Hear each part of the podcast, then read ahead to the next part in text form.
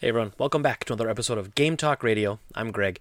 And, and, please remember if you like our content to like, subscribe, you can follow me on Twitter, all that, really appreciate it. Uh, all right, so kicking it off right away, we have a couple things we want to talk to uh, talk about on the podcast today.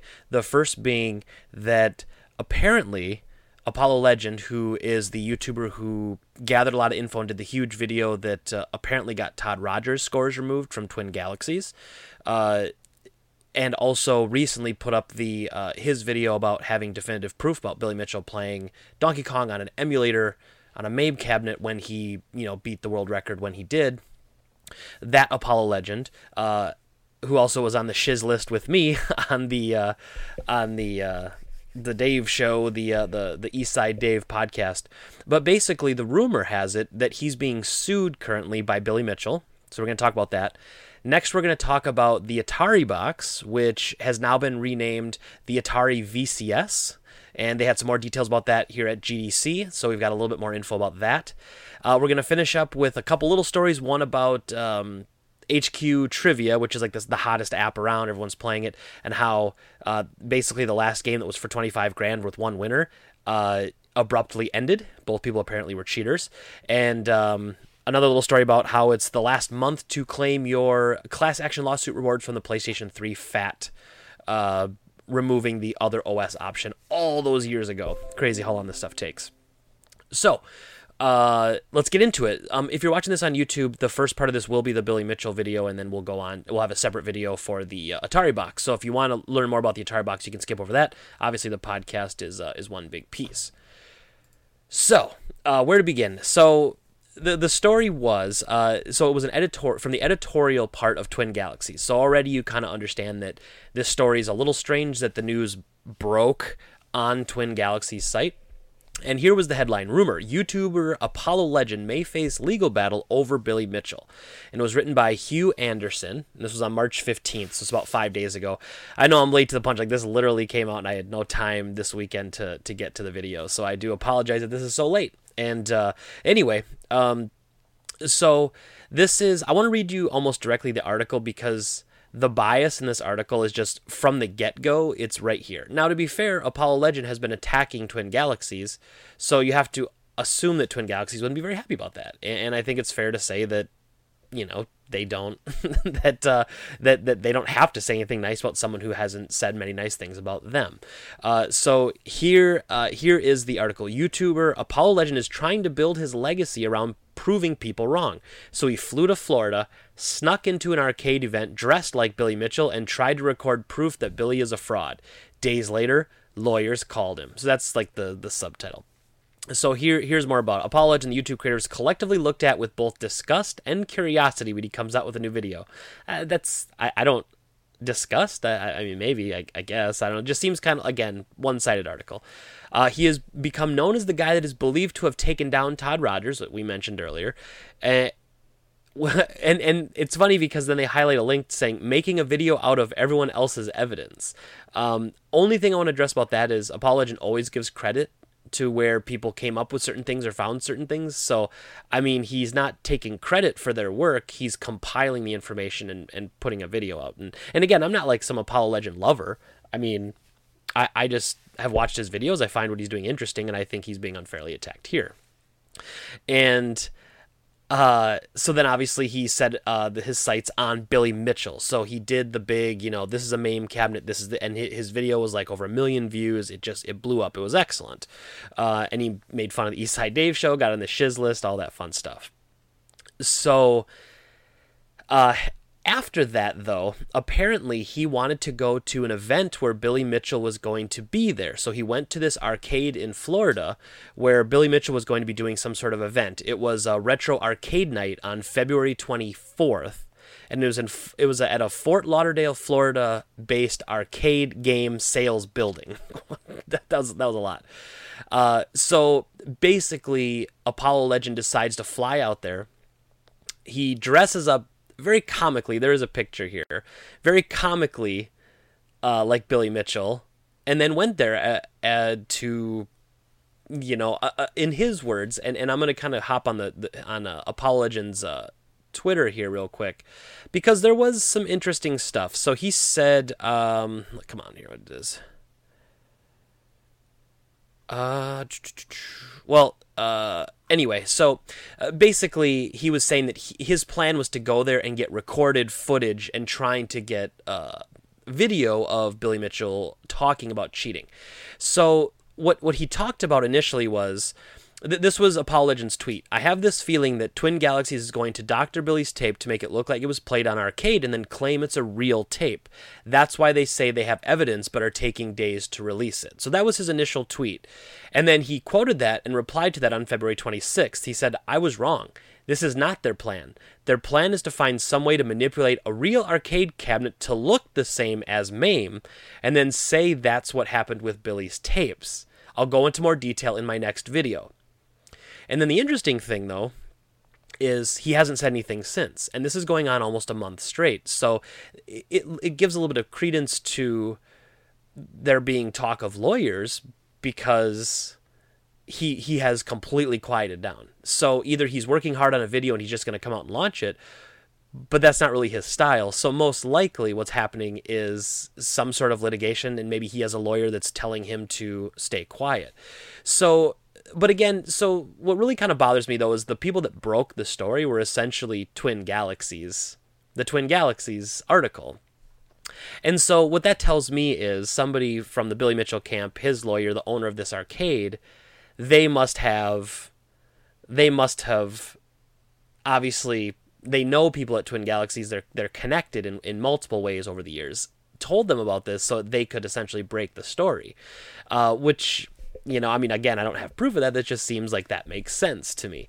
Uh, so then we start talking, uh, like like on February 26th, uh, someone asked, when can we expect the video? To which Apollo Legend replied, I'm not sure. The video was taken by someone else and is several gigabytes, so it's taking a long time to get sent over. So obviously Dropbox or however they were passing it along. So now there was a rumor that uh, that attorneys got involved with an anonymous source, but the confirmation came directly from Robert Childs, who is the owner of the arcade game sales business where the event was held. Uh, so this is what he said. Um, he said. Yes, Apollo did break numerous laws that night, and he is currently learning what a good attorney is capable of. So that kind of makes you question okay, well, what did he do? Like, what, what could have possibly happened that went wrong? Uh, really what it seems to be the whole leg that this whole case has to stand on is the fact that Florida is a uh, two person um, recording st- uh, how do I want to say it's like a two person consent state for recording. So you can't like record someone. Like I couldn't go out with someone record them without them knowing and then use that against them like in a court of law or anything like that. Uh, However, where that argument starts to fall apart is that that also doesn't apply to you have a, a a reasonable sense of lack of privacy when you're in a public place. So it's hard to describe like was this event a public place? I mean, he could buy a ticket which he did and he got in. So does he is that a pub is that a is that a public place where he bought a ticket was they able to record other things going on? Like if someone was recording say a convention or whatever. Uh or was it technically because it's private property? Was he not allowed to record? Were there any rules in place about no video recording, no cameras, no taking pictures? Was there anything like that in place? Those are the little details we don't know yet. Now, what's kind of interesting about all this is I there are people out there who are making a lot of Billy Mitchell videos. Like every week they want to come out with another one because they know it's like a hot trending thing. That's not me. In, in fact, I have not done a video since the end of February when uh, Billy was on the Eastside Dave show. But I do feel like this is another piece of the puzzle. Since somehow Apollo Legends seems to be wanting to take it further, which I have to admit, it might be time for him just to let it go. Now, I mean, his videos get a lot of publicity, so it's in his best interest to make more videos about Billy Mitchell, like it is for all of us, I suppose. But it might be time to let this one go. I mean, I, I feel like he proved what he was trying to do. Now, if there if more comes out, like how Twin Galaxies, according to Apollo Legends, everyone's in this huge conspiracy to try to you know this huge conspiracy to try to make it so that his scores that are no longer number one are still protected. I don't know. I, I don't know what twin galaxies benefits from that unless somehow billy still owns it and he's got pull with them. But you know by now you can pull other people in that will get people to come to your events. You don't need to like be part of you know Billy Mitchell's universe to, to be popular. There's plenty of other speedrunners. There's other world record holders. Uh, Chen, the current uh, Donkey Kong world record holder, I'm sure you could get him to come in, and you know that'd be and Steve Wiebe. I mean these, these sort of people. So whatever so again i don't I, I didn't want to comment on drama like i don't do a video every week about this but this i felt was another step in what's kind of happening so according to apollo legend apparently there's a huge huge conspiracy where they're trying to actually make a real arcade be manipulated to look like MAME. That's that's the phase he's at right now. So there was some interesting things though about this event because it was funny. Um, I want to see. Uh, apparently, people at the event. This is what I kind of wanted to talk about a little bit. Damn it, and I missed it. Um, so but basically there was uh, people at the event including billy mitchell himself said that apollo came out. It was a fun time. We had a great time conversing and it was a good event for everyone. And and that's you know and it was like oh okay uh so apparently it was not you know apollo failed you know he didn't come out and there wasn't uh there wasn't controversy there wasn't a big issue it was just it was what it was. And so then it was really interesting though because Apollo Legend replies back uh, on Twitter. He starts talking about. Let's see if I can find the actual thread here because I don't want to misquote it. Um, yeah, okay. So here, here was the here was the tweet. Billy Mitchell played me so hard. Video when I get home. And so someone said, "Well, so what happened?" And here's what Apollo Legend said at the event. They all swamped me with technical information that I wasn't prepared to refute. I went into Im- I went into it impulsively and underprepared. I'll be going over it all as soon as I get on film or get the film of what happened. So basically, I have to give Apollo Legend a little bit of credit here. He's straight up saying that he went in unprepared. He went in impulsively. He was probably trying more to do a shtick and just get someone on recording. But when you know he introduced himself and people started talking to him about what actually happened, he couldn't refute what they were saying. He didn't have the technical know-how to fight back against that. Which now, once he gets home, I'm sure he can look that up and talk to people, look at his recordings to what they're saying, and he'll be able to pick that apart. But on the spot, that's a lot more difficult, and it's it's very very very possible when you go into a conversation that uh, you're not quite prepared to have, and and those are the kind of worst. But he admits that he went in underprepared. And that's not an easy thing to admit sometimes, really. So, uh, but that's what was an interesting difference there was that according to the people that were there, like Billy Mitchell, and he, he thought it was an he thought it was a positive experience. Now, again, that could all be spinning press because he knew he was going to do some sort of lawsuit, or maybe I don't know when they found out about the recording. Like they obviously looked at Apollo Legend's Twitter most likely when he got home, and made these comments and said, wait a minute, he has recording. Let's go after him so he can't talk about this recording. And that's certainly possible. In fact, that's most likely what happened. But again, maybe Apollo just let it go. And maybe Billy Mitchell should let it go. I, I don't know. I mean, Billy Mitchell's still going around to arcade events. It's still his life, you know? And uh, I, I don't know. It doesn't, it doesn't, it doesn't make a difference to me if they keep doing it. But I found that, uh, you know, maybe it's time for Apollo Legend to let this one lie. I mean, I think he made a very definitive case, but we'll see. I'm very curious to see if another video comes out or if Apollo Legend just kind of disappears on this until some sort of litigation. Obviously, he's going to have to come out and speak at some point and kind of let everybody know what's going on. Uh, but I'm very curious, and I'm very curious to know if this was actually real or if maybe you know one of the people at Twin Galaxies who likes Billy Mitchell a lot just put out this essentially this hit piece on Twin Galaxies, which was basically just kind of tearing Apollo Legend apart and you know calling him you know uh, a fake and a phony and and that he uh, that he makes a video out of other people's evidence and all this other stuff. So that's really all there was about that. You know just a quick just a quick rundown of the current situation as it is. Like i said happened last week but i do this every tuesday. And unfortunately that story last week i missed it. It was just a couple days late. But i wanted to touch on that. And hopefully uh, we hear some more info about it because i'm very curious. Any i cover a lot of things that have to do with lawsuits in the video game industry. I, I find that fascinating in what we're doing here. But it uh, th- this I'm not a fan of someone who te- who seemingly as the one in a position of power suing someone who is not. Um, but this isn't the first time that Billy Mitchell has sued somebody. Uh, if you look back, Billy Mitchell sued Cartoon Network because on an episode of the regular show, there was a floating head character who resembled Billy Mitchell in a way. Uh, so Billy Mitchell sued them over like uh, sued them over it, took them to court, ultimately lost because the Florida judge said you can't just say someone looks like you because they have similar hair and a beard and they're a floating head. They didn't have an outfit. They didn't have the, the American flag tie that he refuses to take off. I'm convinced he wears in his sleep and all that sort of stuff. But anyway, uh, the plot thickens. I guess we'll see more about it. I would I would like to see what Twin Galaxy is going to do. In fact, I've been kind of waiting to hear if they were going to because they're still uh, and they made this note, uh, editor's note on the article as well uh, editor's note Twin Galaxy's editorial and the education team, education team, are completely separate entities under the same website. Although the editorial team investigates on their own, the decisions made on disputes lie entirely on the adjudication team and is not influenced by editorial. We seriously have no say either way and just find stories we find interesting and relevant. So that's them saying that they're part of the editorial team. They're not in charge of the people who are looking at the proof and uh, of Billy's uh, Donkey Kong runs to see if they're going to remove them from the leaderboards. So they made a note of that, I guess, to keep it separate. But um, yeah, I don't know. It was it was uh, it was kind of weird. Um, but yes, so uh, so moving on.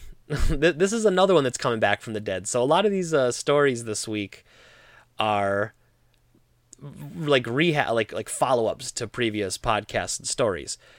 But just last night, Atari dropped more information about the Atari box, which, if you remember, I did a few videos on last year. Some of my better videos, actually, in the beginning. Now I've had other videos past them. But uh, basically, the Atari box, which I called Vaporware, and it uh, which I don't think I didn't think was ever going to come out. They had announced that an Atari box was coming out. It looks very retro inspired. It was going to come out at 300 250 to 300 dollars. It was going to be uh, a Linux based you know ho- like home PC basically a computer that can play old games and new. That's what they were selling it as. Very very light on details though, which is what we've been waiting for. Then uh, a few months ago, right before Christmas, they had said, "Hey, pre-orders are coming soon. Here comes the pre-order. You know, get ready to pre-order this thing for three hundred dollars without knowing anything about it." And the community bucked back pretty hard against that. Uh, I did a video on it, and a bunch of other people did. And so then they all of a sudden at the last minute, the day it's supposed to go up for pre-order, well, we've scaled back. We're going to hold off on doing the pre-order system until we figure out something. Like there was something going on where they canceled the pre-order. So we're like, okay, well, that's weird because normally, I mean, a fraud normally would still do the pre-order and then take a whole bunch of your money and then then run away with it. So maybe not as fraud as we thought, right? So then finally yesterday, they just announced the Atari box is now called a new name. It's called the Atari VCS, the Atari uh, video game compu- video computer system, not the virtual console system, uh, video computer system, and the pre-order date was revealed as soon. Again, not it's soon. They, no details. Why would you want to provide details? You know, it's not like people who want to plunk down a bunch of money want details. Uh, so anyway, the Atari VCS is the official name of the Atari box, so we can move on to that. The logo is the uh, typical Atari logo, and next to it, where it says VCS, has like the four colored lines thing, so harkening back to the 70s and 80s style uh, design uh, of, of marketing and stuff like that. So they're showing it off right now at the Game Developer Conference in San Francisco. Um, so this is what Atari has said. This is an exclusive Games Beat story, originally described last year, takes inspiration from 40 years of video game history. The company is showing off the Atari VCS, classic joystick, and modern controller prototypes to the press this week at uh, GDC, the Game Developers Conference, and is working with game developers, content creators, and other partners to finalize details. In April, Atari will announce a pre order date for the Atari VCS. So earlier, Atari had started a crowdfunding campaign on Indiegogo, but had canceled it because development hit a snag. That's what they said. If you're making if you're making a Linux Linux based computer, I don't think that development can hit a snag. I mean, that just sounds really stupid to me unless something went wrong with the shell. So first, let's talk about the what we know. So there's a picture up here. Um, I should probably have put this up so you guys can see it. Maybe I'll I'll bring it up here and, and you can take a look. So the Atari box now the Atari VCS is a you know the, system we've already seen. It's kind of like this wood grain front with this really cool kind of vented black, which harkens back to the original model. Aesthetically, very pleasing. I'm the first to say it. I think it's really cool looking. And then, then now they have released the controller and the joystick. So, I, and again, we don't know if it's going to come with both or if you have to buy them separately. We don't know. But the controller looks very much like an Xbox 360 controller. It has a floaty D pad, which I'm not a fan of. Shape wise, it looks a lot like an Xbox One controller. It's got your typical four face buttons. It looks like there's triggers. looks like there's a headphone jack on the bottom, right in the middle. Uh, and then like a start and select button, essentially like a home and a something else button. Like I said, the D-pad looks very, very floaty. Like just kind of looks like a, a disc. it looks terrible. Um, you know, split D-pads have always been the way to go. But one one thing I do like again aesthetically pleasing is that the upper left joystick is orange reminiscent of the atari joystick where they had an orange button i think that's cool that's a cool touch that's unique that stands out like somebody in marketing and design like has a brain and has has an eye for it so then next to it they have the redone atari classic controller. So this is your one button. Technically there's three buttons because on the bottom they've got like a home and a pause button or whatever it's going to be home and menu button. But you've got your upper left you have the orange button and then you've got the one arcade uh, you know the the bat a lot of people call it like an arcade stick bat in the middle. And uh, and again looks very cool. Uh, I, it looks like a newer version of the original joystick like updated and, and upgraded. So that's awesome. I don't think there's anything wrong with that. But again we don't know is it included? What's the price? Is it wireless?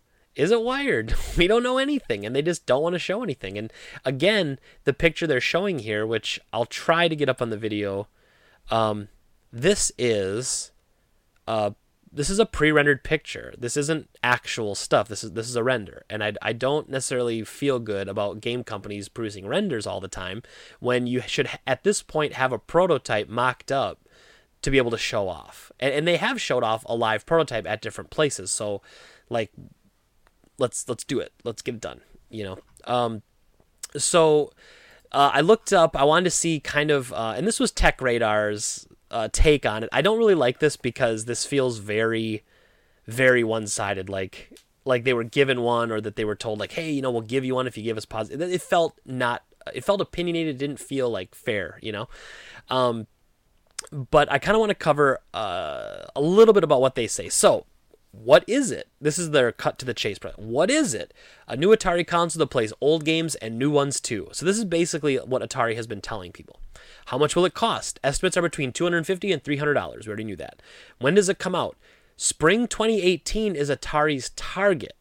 But they just said that they're going to announce a pre-order in April of 2018. So does that mean it's going to be pre-orderable and then be ready to come out? Or are they going to have you pre-order it and then it'll go into production? Like do they have their own money that they're using to produce it? If they do that i'm okay with. If if they've got these things like they build 5000 of them and then they sell they sell pre-orders for those first 5000 then they take the money to produce more that i'm okay with. What i'm not okay with is us pre-ordering it them taking all the pre-order money and then beginning production that I'm never a fan of because another, you know, snafu or another hiccup can come and then no product for you and your money's gone and there's nothing you can do about it. Um, so let's see here what the uh, this this was a few quotes from the people at Atari. Quote, Our objective is to create a new product that stays true to our heritage while appealing to both old and new fans of Atari. Inside the box, you'll see an AMD customized processor with Radeon graphics technology powerful enough to run games like Minecraft. Minecraft. Game games like Minecraft. This this this runs Minecraft. I, I don't what the hell does that games like Minecraft. Okay, I'm sorry. I this sort of stuff really frustrates me because it's it's so dumb to brag about that. And and that's clearly a name drop for like the most popular game of all time uh recently uh, like Minecraft and lightweight indie titles. So they're straight up saying it'll be powerful enough to run Minecraft and lightweight indie titles, so nothing of any substance? Okay. Uh, just as well as other consoles can. It will also be able to run traditional Atari games, though it won't take much horsepower to run them. yeah, no, no, no, duh. I mean, they're they're emulated. So yes, it's going to play old Atari games. Part of the problem though is that a lot of the good Atari games that aren't owned by Atari, that the licenses are owned by Activision and others, they don't get to have those. But okay. Um, uh, also, according to a press release sent out last September, all this hardware will help the console bring a full PC experience to the TV, including the ability to stream shows and movies. So it's a Roku? you know what? Okay, oh, let's, okay, so it can stream your favorite shows and movies. Uh, you can log into social networks. Oh wow! Uh, you can browse the web and stream music. You can browse the web and stream music. It, I, I, don't know. Um, okay, so then they got to the part of the article where they talk about what games will it play. Uh, Atari says that the Atari VCS will run classic games digitally, that is, whether they're built in or downloadable, so there's not going to be a cartridge slot on it. Duh. So they didn't, oh, they didn't spend the money to put an Atari 2600 cartridge slot on the thing? Oh, man, that's why I wanted it. Um, uh, let's see, uh, which makes a lot of sense. After all, the NES Classic was a big hit. Very true. Uh, selling out every time it hit stores and selling uh, and leaving a lot of fans desperate and wanting what Nintendo opted to stop producing the box. The upcoming SNES Classic. This was the press release from September, so obviously the Super Nintendo Classic came out. Atari owns the rights to more than 200 different video game properties, including Pong, Missile Command, Asteroids, and Centipede. For a better hint at what to expect, just check out the Atari Greatest Hits app for iOS. It offers 100 classic 2600 games that you can buy in small bundles or unlock the entire library for $10. So that's just kind of to give you an idea of what Atari games will most likely be playable on here. Will they be free? I'll bet they're not. I'll bet you have to download them like a virtual console and, and, and pay for them separately, which, you know, you should be paying for ROMs of old games that have been around for 40 years. That makes total sense. Um, so the company has also teased current content for the Atari VCS. Will that mean appearances by other more modern Atari franchises like Roller Coaster Tycoon, Test Drive, and Ghostbusters?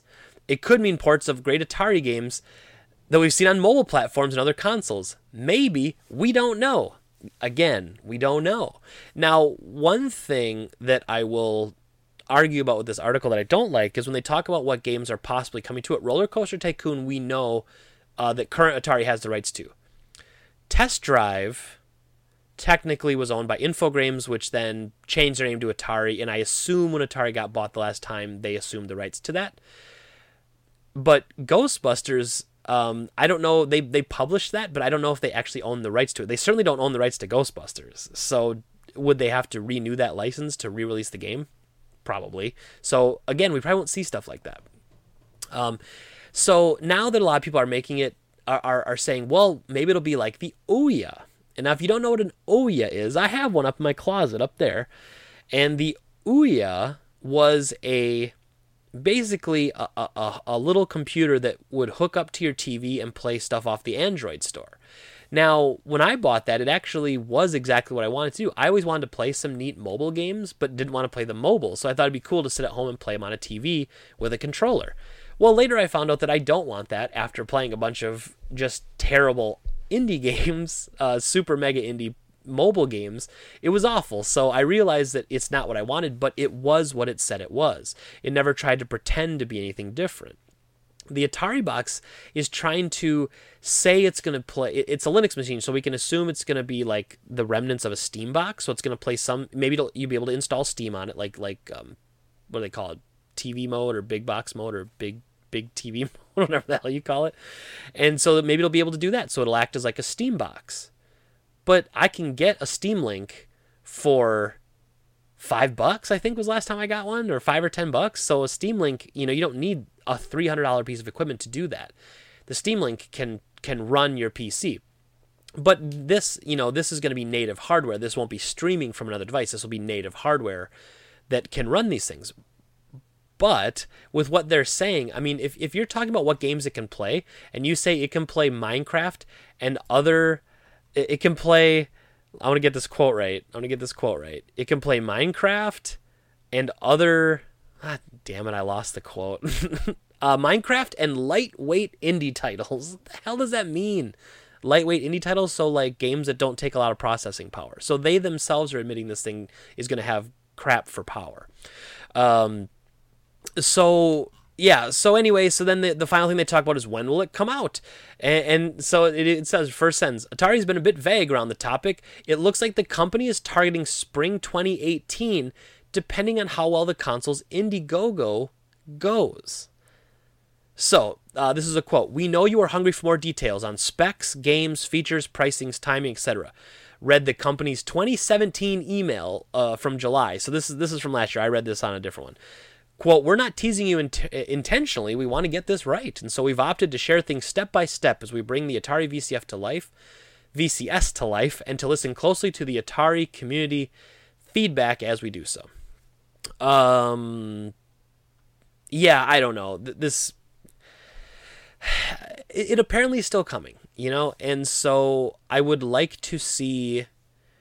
I would like to see anybody who puts money down on this to get their money back. I'm worried that this is vaporware, that it's never going to come to fruition, that they'll start some sort of crowdfunding pre-order system, get halfway through development, run out of money, and say, "Sorry guys, you know, it just the, it didn't work out. You know, we don't offer refunds. We're we're not going to do it."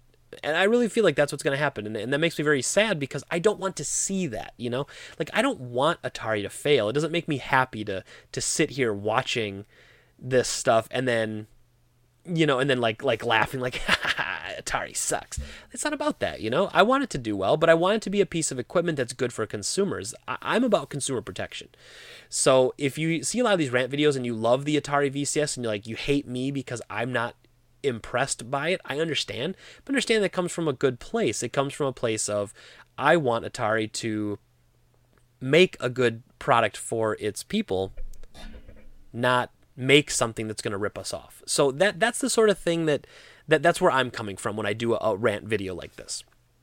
So I guess we'll see the jury is still out on the Atari VCS console, and they'll probably do some more info in the next coming day, in the next upcoming days, with more GDC info leaking out. So I will hope to have something more for you guys then. But I have another busy weekend, so I may not get any more content out after today. I'm going to try to break up this podcast into two videos though, so that you can watch the uh, Atari box separate from the uh, from the Billy Mitchell Apollo Legends story.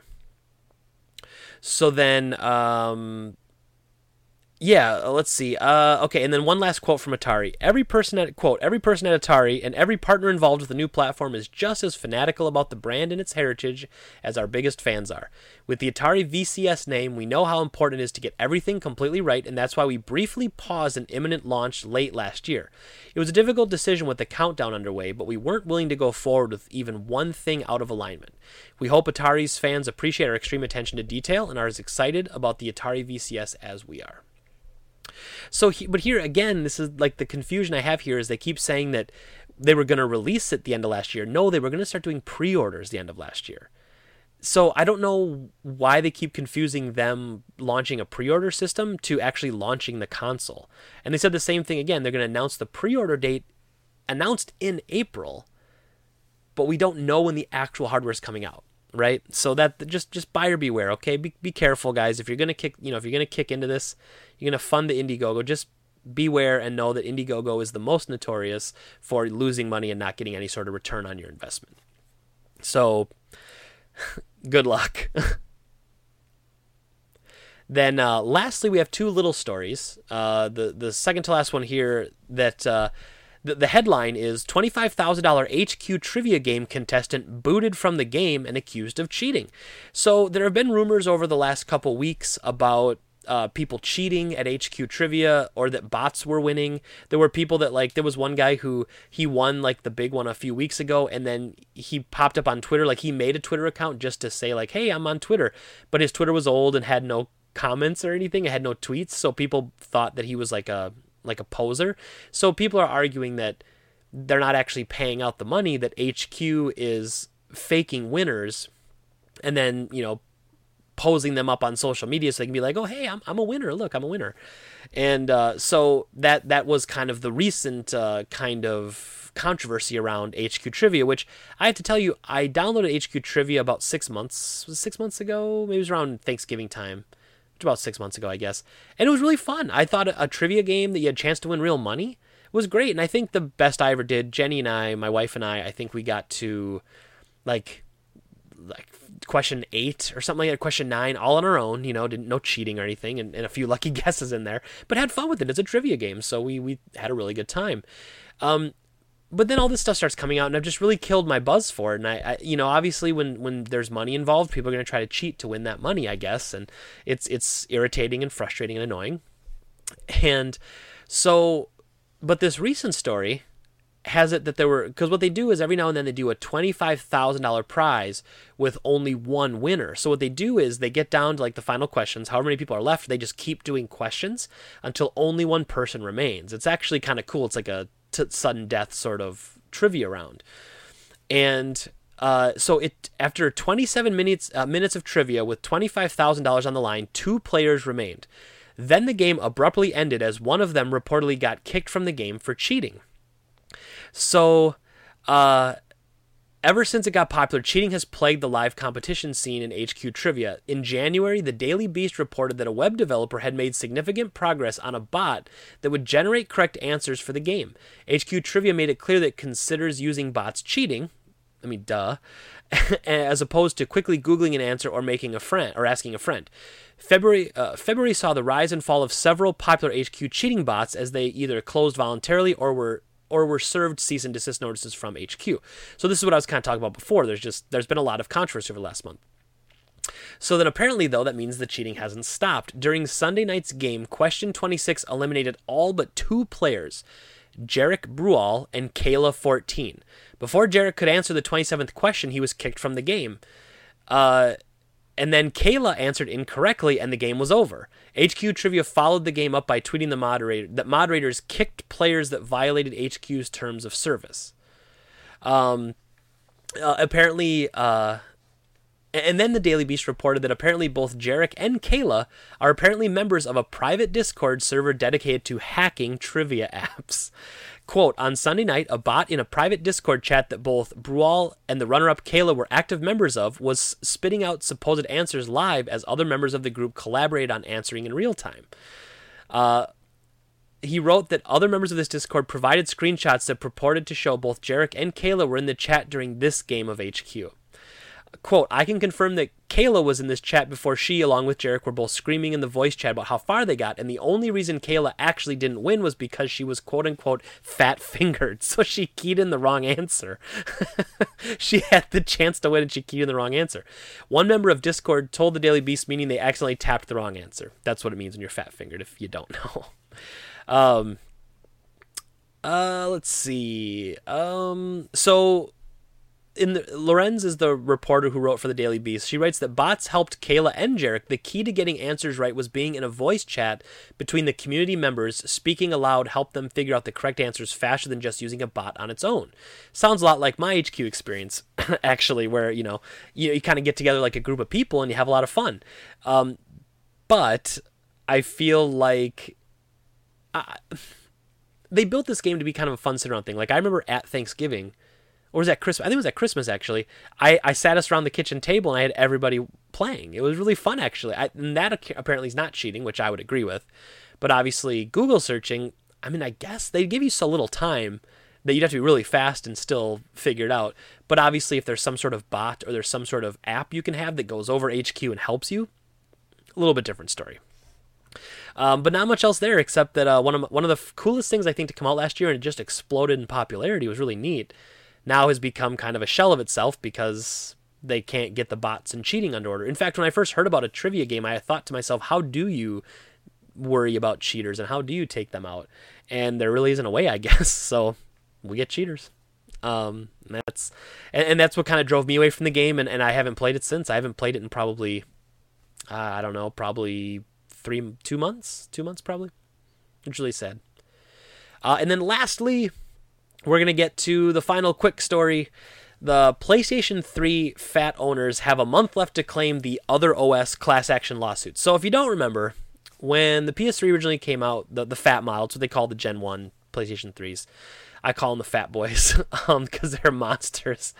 Uh, apparently, uh, the settlement was reached in October of 2016. So this was many years after it was brought up because that's how long it takes the legal system to work in this country. Original PS3 owners were told to expect up to $55. That's increased to $65 now, though, um, because fewer claims than, expe- uh, than expected were submitted in the 18 months since. So the reason that the lawsuit came up was because when the PS3 originally launched, there was an option that said other OS that would allow you to um, partition their hard drive to actually install Linux on their PS3. This was really cool. Um, now, part of the reason they did that was because uh, in Europe, if you can prove that a video game console has PC parts or PC, uh, it acts like a PC, you can save yourself the video game tax and be and have them imported as like a, a a PC. So you can save a lot of money on like imports and stuff like that. So that's why a lot of companies will try to figure out how to get around that. So that's what I think Sony included this for. Also, when the PS3 came out, if you remember, it was very much touted as a supercomputer. And you heard all these stories about, oh, the military uses like 20 PS3s to power their supercomputer. And there was even that, uh, I think it was called Project folding home or folding project project home something like that where it was like you your ps3 was using processing power to like help with this medical research very cool stuff. So they included this other OS feature. Well, then they realized that Linux is going to allow your system to be ripped wide open and allow modders and hackers to take advantage of it and do whatever they want with it. So then Sony, uh, in in, uh, in in 2010, Sony took out the other OS feature, saying uh, saying that it you know, was a security issue and they had to remove it. Well, now most people didn't use it. I would say maybe f- at most 5% of PlayStation 3 users used the content. But enough people used it to make a formal complaint and they actually uh, they made a lawsuit which then uh, uh, which uh, alleged false advertising, breach of warranty, etc. Sony admits no wrongdoing, which was part of the class action lawsuit, but decided to pay people out for certain things. Um, all eligible models are the 20 gigabyte, 40 gigabyte, 60 gigabyte, and 80 gigabyte PS3, which seems so quaint by today's standards. Uh, the total settlement is 3.75 million, which is nothing to them. But uh, the five named plaintiffs will get $3,500 each. The attorneys will get $400,000 because that's the court system in a class action lawsuit. The people actually in the lawsuit don't get anything. Um, and uh, the the settlement page claims claimants can receive up to sixty five dollars. Um, the estimate is about thirty thousand claims would need to be filed to reach that distribution. Um, so yeah, so basically, if you have a fat PS3, what you can do is apparently you log in with your serial number, your PSN ID, and your email address connected to it, and you'll be able to claim your prize. Uh, prize. That's not a prize. You get to claim your. It's not a prize. I don't know why I said that. You get to claim your. Uh, you get to claim your uh, your class action lawsuit money for being so wronged by them taking out a feature you were never going to use. Uh, as far as opinion on this, I don't know, I'm torn. Most people weren't going to use it, but I also agree when you brag about that and you have a feature that's available and then you do because here here's what people were miffed about, right? They they made an update that you had to do to play your games. But that update removed the other OS feature. So you can't like that's what people were complaining. If they just said it was an optional update to remove it, it wouldn't have been a big deal. But since you have to update to play online and to play the newer games, you were essentially to take out that feature. You were saying if you don't take out that feature, you can't play your system anymore. And that I believe was a breach of contract, and I believe Sony was wrong to handle it that way. But you know, it didn't cost them anything really. It probably cost them less than what they think it would cost them in losses due to hacking and modding and, and any sort of breach that you would get. But yeah, I don't know. It's uh I, it just seems silly to me that like people threw this big of a fit. If you're gonna do that, I wish they would get more money for it, like the people who actually felt wronged by it. But like I said, five named plaintiffs get thirty five hundred dollars each, and the attorneys get up to four hundred thousand dollars. it's just stupid. But that's uh, that that's our legal system there. So the lawyers make all the money, and and we make all the fuss. So. And then, uh, so that is the that is the the program for today, everybody. I much appreciate you watching. Uh, so then, to finish it up, we're going to talk about one of my all-time favorite Genesis games, and this might surprise a lot of people, but it's a sports game. Uh, NHL '95 is probably my favorite um, hockey game of all time, right next to Mutant League Hockey. But Mutant League Hockey is not, you know, as realistic as this one. So NHL '95. Now, probably the reason I like this so much is because I have very fond memories of it. Besides it being a really good game, I just have really, really good memories of it. So, for instance, I used to go to my friend Joe's uh, basement, and me, him, my friend Aaron, the three of us would play. We put in a multi tap in the Sega Genesis, and we play three player hockey. And this was one of the last hockey games where, say, you were skating, because you know it was like up and down, so you're skating up, and say someone's right behind you with the puck, you can hit the brakes and instantly turn around. Full speed to stopped in the other direction instantly. And so it's really funny because um, you, you could get in front of somebody if you want to check them. You just get in front of them and then put the brakes on, just slam them. And, you know, as to where later hockey games would have you like if you want to turn around, you had to kind of like do like an arc, and so you, you know it kind of it was more realistic, but it kind of killed the fun we'd have. The other side of that was that we would also turn the penalties off.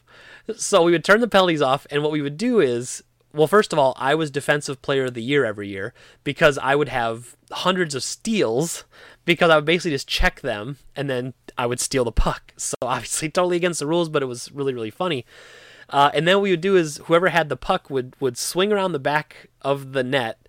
The other two people would jam into the goalie and not let him back, and then the other person would go around and just shoot it in. And so we would do this every single play of every single game. We would win, you know, thirty to forty to nothing.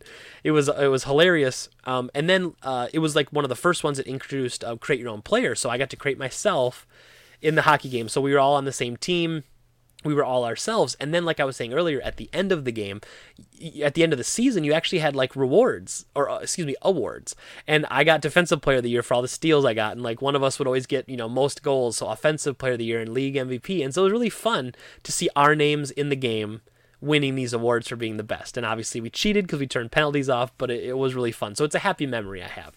But it's a really fun hockey game. There's actually someone local his name's troy.